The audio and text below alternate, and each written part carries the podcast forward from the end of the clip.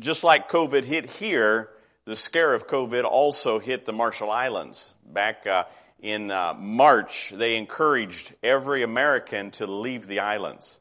And Sandy and I looked at each other and said, you know, this is our ministry. You know, we're not going anywhere. So we stayed.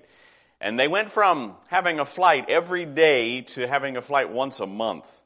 And so when April came around, it wasn't an ask anymore. The U.S. Embassy said, we want all Americans to go back to the States. And once again, they didn't force us, and so we decided that we would stay. We didn't know how serious it was. Boy, they started shutting everything down in Majuro, and we didn't have a single case. I mean, they had graduation coming up. They, they closed it down. Any public events, they closed down. And so we did like you, tried to prepare the best we could, got Zoom and uh, tried to set up if we had to go on uh, video type thing. And so we didn't have to do that. But that's kind of what took place. And then when March hit, uh, my wife started losing sight in her right eye. About a quarter of her vision was gone this way A quarter of the vision was gone. And so we uh, uh, went down to get help at the hospital, and that's not a very encouraging thing in a third world country. You don't want to go to the doctors if you don't have to. One of our ladies of our church had lost, uh, needed about two pints of blood.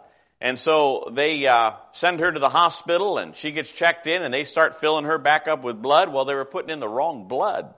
And boy, her body just rejected that and she had a terrible problem. And anyways, they stopped that and I think a day or two went by and they went ahead and they pumped in two more pints and it was the wrong blood a second time. They about killed this girl.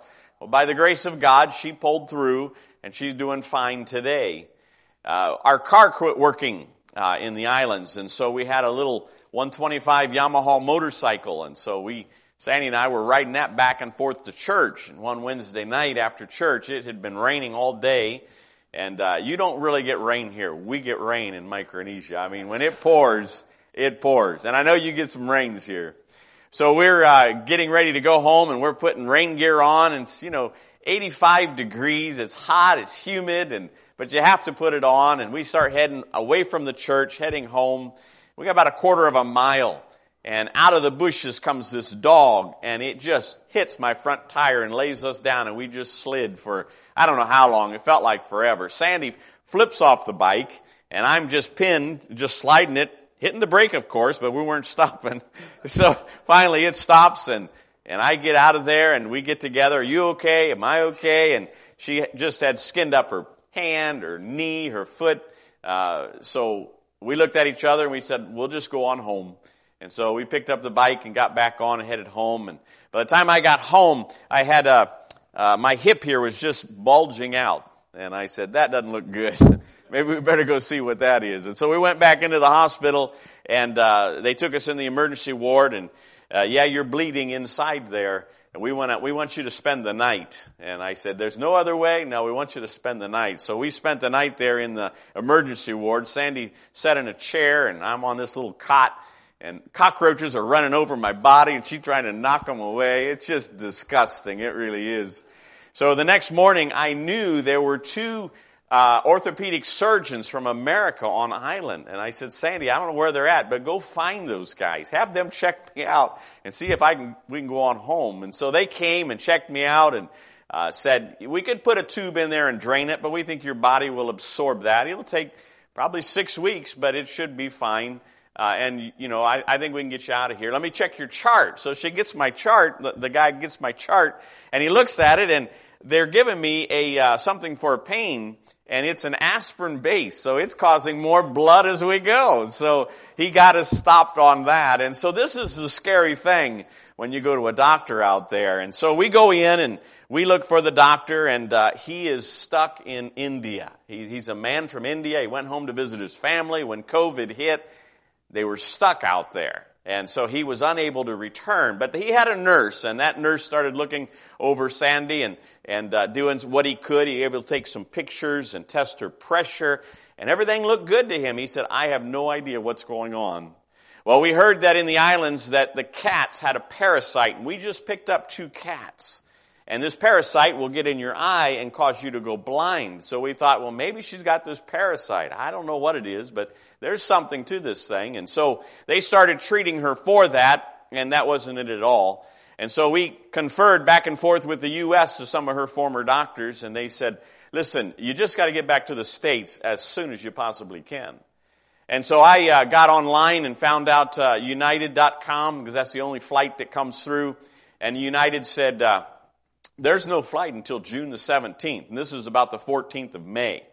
And she said, there's nothing you know we can do here. And I said, you know, that's not going to be good.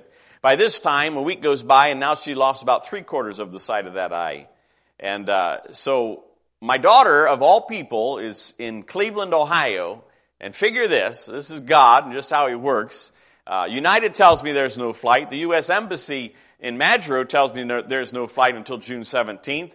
And Rachel gets an email from the embassy in Pohnpei, and they said they are working on a flight to come through on May the 20th. And she called me up and told me that. Had she never called me, we would have waited until June the 17th to get out. That's the truth. But uh, I checked into it then and found out, yes, there is a flight. There are some problems. You see what happened in that flight in April, uh, the United Airlines broke down in Majuro. But the government of Majuro would not allow anybody to come in in fear of COVID.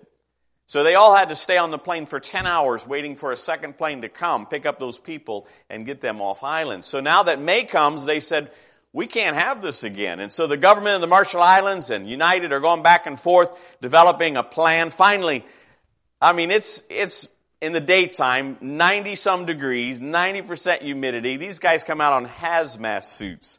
There wasn't a speck of their body shown, gone on the plane and doing what they need to do to service the plane and getting back off. So they, I mean, they took this thing as if we had a bullseye. I mean, it was really, really serious.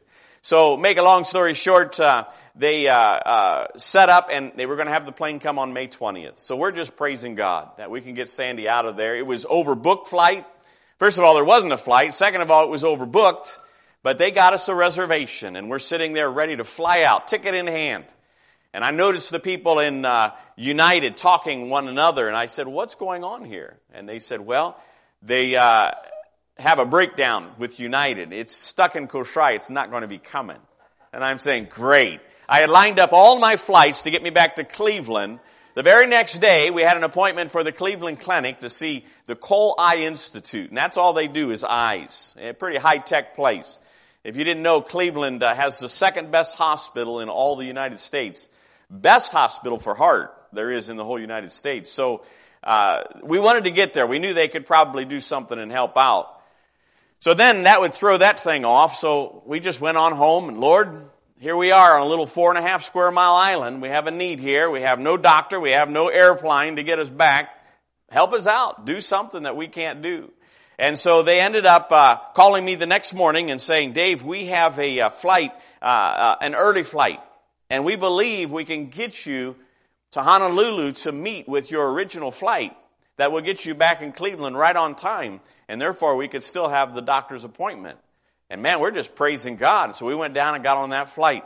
It normally takes us by the time we leave our house to when we actually get in uh, my daughter's house about 48 hours. That's normally the time period. This time we got through in 24 hours. Only God can do something like that. So when this thing is going on, we're like, Lord, what's going on here? I mean, scriptures are running through my mind when Job said in, in Job chapter 1 and verse 21, uh, naked I came out of my mother's womb, and naked I shall return thither. The Lord gave, the Lord taketh away. Blessed be the name of the Lord. I said, well, Lord, if she loses her sight or if she doesn't, blessed be the name of the Lord. This is your will. I don't know why it would be. It was easy for me to say it wasn't my eye. It was hers.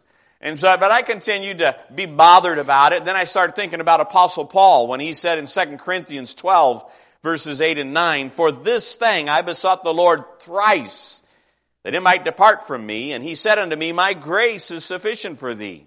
For my strength is made perfect in weakness. Most gladly, therefore, will I rather glory in my infirmities, that the power of Christ may rest upon me. So I'm saying, all right, Lord, you, you uh, uh, said Paul was better to have it, and if we're better with it, blessed be the name of the Lord. That's fine. So, and I thought about the Lord. Three times he goes to the Father and says, will you let this pass from me? Father said, there's no way. There's no other way. The sin of the world must be placed on you, my son. And that's exactly what the Lord did. He took all the sin of the world upon him before he, when he hung on that cross and died for our sins. So I'm just thinking, all right, what do I do? I pray three times and just set this thing aside? Is, is that what I'm supposed to do, Lord? And here the Lord spoke to me in, in Luke chapter number 18. Turn there if you would. Luke chapter number 18 be our text for this morning. And if you're able, stand with me. If you're not, you remain seated. Luke chapter 18. I'll begin reading in verses number 1. And he spake a parable unto them to this end that men ought always to pray and not to faint. Saying there was in a city a judge which feared not God, neither regarded man. And there was a widow in that city, and she came unto him saying, Avenge me of my adversary. And he would not for a while, but afterwards he saith within himself, Though I fear not God, nor regard man, yet because this widow troubleth me, I will avenge her, lest by her continual coming she weary me. And the Lord said, Hear what the unjust judge saith. Shall not God avenge his own elect, which are, uh, which cry day and night unto him, though he bear along with them, I tell you that he will avenge them speedily. Nevertheless, when the Son of Man cometh, shall he find faith on the earth. Let's pray. Father, thank you for this church, for dying for this church, for establishing this church, and for the men and women and children of this church. Bless them, Lord God. If there be one person here today that doesn't know you as Lord and Savior, Holy Spirit of God, I, I pray you would bother them you would let them know that you love them and if they die in their current state, eternity hell would be their future. And Lord, you, you do not want that. I pray they'd recognize Christ as the only way of salvation and call upon Him before it's too late. But meet with us today, Lord. Meet with your children as well. In Jesus' name I pray. Amen. Thank you. You may be seated. Boy, the Lord didn't say quit praying after three times to me. He said, Dave, you keep praying. You keep praying and don't faint. And here all we had was the Lord. There was no other uh, explanation for it than Him. And so I just started praying day and night. And we get to Cleveland Clinic and the, the lady was a surgeon. All she does is retina surgery. And what had happened is she had torn her retina. That's all this lady does, retina surgery. And so she brings her in and she says, Sandy, if, if you would have, came earlier, I think we could have helped you. Uh, but your retina has been torn off for 20 days. I really don't know if there's anything we can do. We'll have the surgery, but I just want you to know up front, I don't have much confidence that we can do anything for you. So they had the surgery, and uh, after that surgery, they went ahead and uh, found out that her other eye uh, was tearing in the same way. And so they went in there over the next few months and did some laser surgery and uh, they attached that back so it should not tear like her other eye did. And then they went ahead and removed her cataracts and put in new lenses. This period of time took from May until the first part of November. And during that time, that surgeon uh, was pregnant and she had a baby. So she disappeared for about three months. And so as all these things are going on, I just continue every day to pray.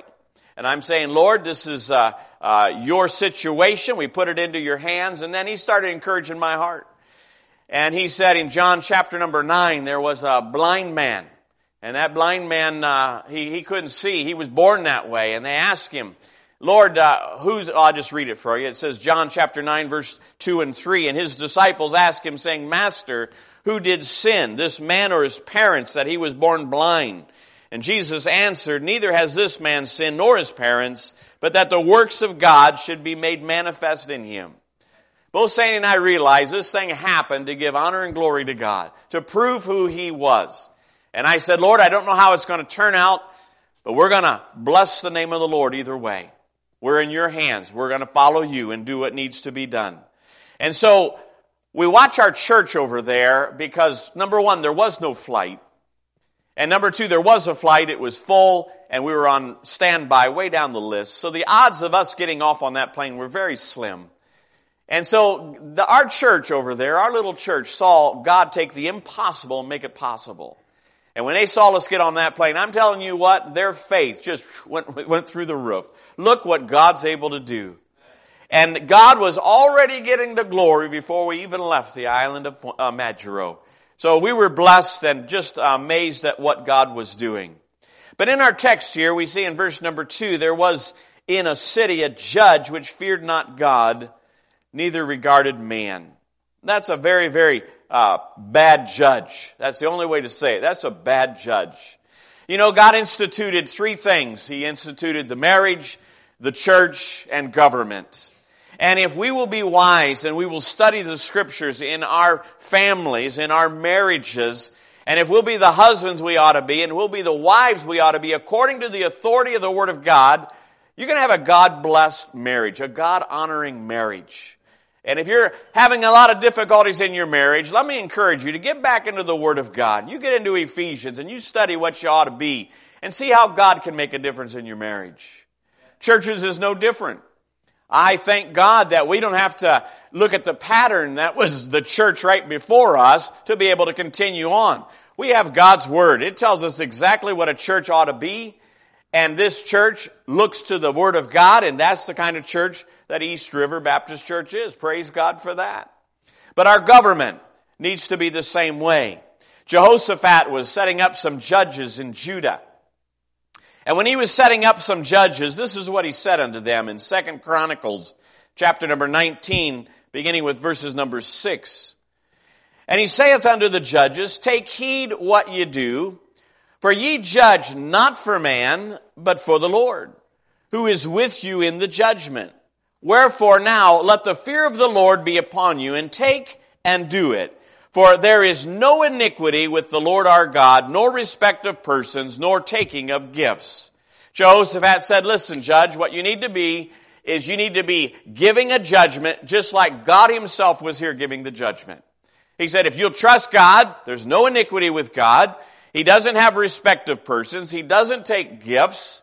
And he will make a righteous judgment every time. Judges, that's the kind of judgment you need to make. One of the wisest things America ever did was create the Constitution and the Bill of Rights. Documents that are just blessed by the Word of God. Just amazing how they got wisdom from God, realizing it wasn't man, it was the Creator who made the difference. The Declaration of Independence gave us the ability to have a country 244 years now in one document, in one democracy, republic, if you would amazing because you can compare that with other worlds and other, other countries, countries, and they don't have the success that we have. So praise God for our Constitution. But you know, the devil is like a roaring lion, seeking who he may devour. And he's patient. We had those two cats for a while, and it was kind of neat to watch them. Those cats would see a gecko walking through the grass, and they would only notice the grass moving, but boy, that got their attention. And I mean, they pounced down in attack mode. That little tail would just flicker back and forth like that. And they wouldn't go chasing it. They would wait and let that gecko come closer and closer to them. Until they got close enough with one pounce, bam, they got that gecko and they had their lunch. I mean, they enjoyed that gecko. You know, the, the devil's the same way. Boy, he's patient. Back in the 20s and 30s of 1900, he introduces humanism into America. And boy, it made its way into our government and into our universities. By 1965, they said prayer in the public school was illegal. And that's the worst thing that could have happened to our country, removing prayer out of the public school. One bad decision makes another bad decision. And 11 years later, they say now it's okay to murder babies. And we'll give you the authority of the United States government to go ahead and do it. What a sad thing. Since that time, 62 million babies have been aborted. That is an absolute disgrace to our country. How many future missionaries and pastors and maybe a guy who could cure cancer? Who knows what God would have brought through those children?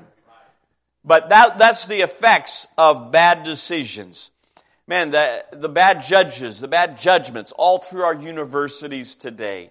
You take a young person, you raise them in church, they know to do right, and they go off to a secular university, they come back a totally different young person. It's sad to see what's going on. And now, now to see our judges. Man, they don't have fear of God anymore. They don't care what's best for mankind. Just like this judge in this portion of scripture. I remember last summer seeing the Supreme Court vote against the church in California and Nevada that they could not meet together, but a casino could. Boy, that just isn't right at all. Wicked judgments. So it doesn't surprise us, it shouldn't surprise us that when we replace good with evil over the years, that our country is a place that it is today. This poor widow, she had a great need. And that judge was the only one that could help her. But that judge could care less. Listen, maybe if she had some money, that he would have listened to her and taken her case. Maybe if she had some political uh, clout, that, uh, th- that he would do something for her. But she didn't have anything. But she had a need. She was absolutely helpless. And you know what? When we're absolutely helpless, we need a righteous God in our corner. And this woman needed a righteous God. So she went to him. The Bible says, take a look, verse 3, and there was a widow in that city, and she came unto him saying, Avenge me of my adversary. And he would not for a while, but afterwards he said within himself, Though I fear not God, nor regard man, yet because this widow troubleth me, I will avenge her, lest her continual coming she weary me. I mean, this guy realized, listen, this lady's not going away. I don't know if she came every day, knocked on the door, Mr. Judge, I need your help. Or if he sent people to her and say, no, no, no. But I'm telling you what, she was persistent. And she just kept coming. And finally he realized that he had to do something. We also experienced some uh, of the same things. She had a real problem, my wife. And there only one that could help us, and that was the Lord. Because we had no doctor and we had no plane to get us to a doctor. We see then that God makes a comparison between this, this unjust judge and the heavenly father. Take a look at verse number six. And the Lord said, hear what the unjust judge saith. Shall not God avenge his own elect which cry day and night unto him, though he bear long with them? During this parable, the Lord brings out a deeper truth. I, I love the parables. I love to see that uh, window open up and see a great truth just appear out of that. And I always try to find what is that great truth in the parable. And so we have a few characters in this parable. One was an unjust judge. Is he the uh, focus of this parable? Is he what it's all about? And, and I don't believe it is. I don't believe it's about the unjust judge. But you know what I found myself is when I came back to America, that my focus was on the unjust judges of America. I was getting angry. I was getting bitter because I knew the things they were, the judgments they were making and the things I saw through the election until now were wicked. They were wrong. And I didn't understand why. But my focus was on that. And you know what I saw? Man, the devil has you right where he wants you. You are not focusing on the things you ought to be focusing on. Listen, we're, we're Christians, number one. Secondly, we're a United States citizens. And when something happens to our country, it hurts. We don't like it. We want to stand up and fight. And that's what we got to be careful of is making sure our focus is on the right thing. Well, should the uh, focus be on the widow woman? She had a need. There was only one man that could help her. Is that what the focus of this parable is all about? Well, my wife had a need. But the focus isn't really about my wife and her need. That's not the focus that I found through this parable. The focus I found through this parable is found in verse number one. And he said into the parable unto them to this end that men ought always to pray and not to faint. God spoke to my heart and said, Dave, don't quit praying. Day and night, you come unto me asking, not even knowing what kind of an outcome there would be. And I'm telling you, from the time I read that scripture until the time had her, Sandy had her very last surgery, I prayed day and night that God would bless and God would intervene. So we get to those surgeries and the doctor that was doing the cataract surgery said, Sandy, uh, we believe we can get you 20/20 vision in your good eye, but your bad eye, we are hoping to get 2100 vision. And what that means is uh, a person who sees perfectly has 20-20 vision. Uh, and that person, what he sees at 100 feet, a person that has 20-100 vision would see at 20 feet. And so you can see there's five times difference in sight. And I thought, well, praise the Lord for that. 20, At least if something comes by her over here, she'll be able to see it and respond to it. So we were just praising God for 20, vision. So they went ahead and had the surgery for her cataract and removed that. A week later, they tested her eyes and they said, Sandy, you don't have 2100 vision. And she said, well, what vision do I have? I'm seeing pretty good. And she said, they said, you have 2030 vision in that eye. 2030 vision and 20/20 vision after the other eye. So listen, the doctor said, I don't know if there's anything I can do to help you at all. And this is a high-tech doctor in a high-tech hospital saying, I don't know if there's anything we can do.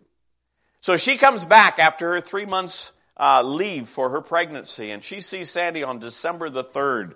And she looks at Sandy she said, well, you look at you. Sandy, I never dreamed you were going to be able to see. And now you have 20/30 vision in that eye. She said, I can't explain it. Sandy said, I can. I have a God who knows my name and he helped me out when nobody else could. And I promised the Lord wherever I'd go, I would tell what he did for us. You say you sound like you're bragging on your Lord. I am. Because he's the God that comes through. And his will, and see, through the whole time of praying, it's like, how do I pray? I don't want to pray against the will of God. Sometimes it's, it's the will of God that she loses her eyesight. I didn't know how to pray, but I just kept praying, asking for mercy and asking for grace. And He extended it when nobody else could. You see, nobody can steal that glory from God because He's the only one that could do that. So, verse number one tells us that we shouldn't faint, we should keep the faith, we should keep praying, and we need to do that no matter what the outcome is. Now, you're here today and you probably don't have a a detached retina, but I guarantee you, you have something going on in your life. And there may be nobody else that can help you. And you know, maybe God designed it that way. Maybe He's just wanting to hear from you day and night. I wonder, how's your prayer life this morning? Are you going to commit to Him because He's already committed to you? Take a look there in verse number seven, uh, 8. I tell you that He will avenge them speedily. The judgment I see here is that this, this judge who was ungodly, didn't really care for people, made the right judgment. He finally did. It took him a while, but he made the right judgment. And the comparison here is a judge that is ungodly with our Heavenly Father. And the comparison is, what is the comparison? Well, there is no comparison. He's an ungodly judge. This is our Heavenly Father who's perfect in all ways, knows all things. There isn't anything He can't do. There is no comparison. But it just tells us that if an unjust judge will do what's right, how much more will our God in heaven, who knows us and loves us, do for us if we will just come to Him day and night? Listen, I encourage you this morning, whatever that need is, you bring to Him. I don't know, maybe you're sitting here and if you would die, you don't even have the assurity that you'd go to heaven. Well, you came to the right place because Christ came and died for you. I'm sorry, there is no other one, there is no other way. It's Christ and Christ alone for salvation. The Bible says there's none that's good, no, not one. You're not good, I'm not good, none of us are good. If you're counting on your goodness to get to heaven, you're not going to get there because no one's good. But Christ took your place on the cross. If you are willing to come to Him and confess your sin and receive Him as Lord and Savior, if you've never done that, would you do that today? Would you take that need that you have and bring it to the Heavenly Father? In verse number eight, the second part of that verse says, Nevertheless, when the Son of Man cometh, will he find faith on the earth? Well, that's a question we ought to ask ourselves right now. If the Lord come back today, would he find me faithful? Would he find me faithful? You know, that's only a question that you can answer and I can answer. Back in chapter 17 of Luke, the Lord heals 10 leopards. But only one returned and thanked him for what he had done. Listen, I want to encourage you this morning to be that one. To be that one who will thank the Lord for what He's done for you. To be that one who will continue in prayer and faint not to be that one to tell others about the saving grace of Jesus Christ. Be that one to give honor and glory to our Lord and Savior. As we've seen this past year, a lot of things never thought I'd see in my entire life. But I believe with all my heart the COVID, the riots, the protests, the election, it's all a bunch of smoke and mirrors. Listen, there's a real battle, a spiritual battle going on behind the scenes. And Satan knows his time's running out. And he's assembling his armies that he can find on the earth to fight an inwillable, in, inwinnable fight against God the Heavenly Father. Can't win. He's gonna lose. But he's still going to fight with all he has. But we need to be doing what God had commanded back in Acts chapter number one. Be a witness. Judea, Samaria, the uttermost parts of the earth. We need to be making disciples. We need to get our focus off of the wicked judges, to get our focus off of our own problems, and to get our focus on why we're here and what we need to be doing. Let me encourage you to have faith this morning. Let me encourage you to pray night and day. And let me assure you that there is a God that wants to help you speedily. 48 hours normally the time for us to get to a Micronesia to hear. First time ever, probably never happen again. 24 hours. You have a need. God wants to hear from you. Let's pray. Father, we come before you this morning, committing this invitation into your hands, asking you, Lord, if somebody here doesn't know you as Lord and Savior, don't let them leave this place. Oh, it's not your will that they perish. It's your will that they repent and get saved. And Lord, for your children, you love them all so much. You just desire to hear from them day and night. Help us to be a people that will give honor and glory to Jesus Christ. Meet our needs this hour. In Christ's name I pray. Amen.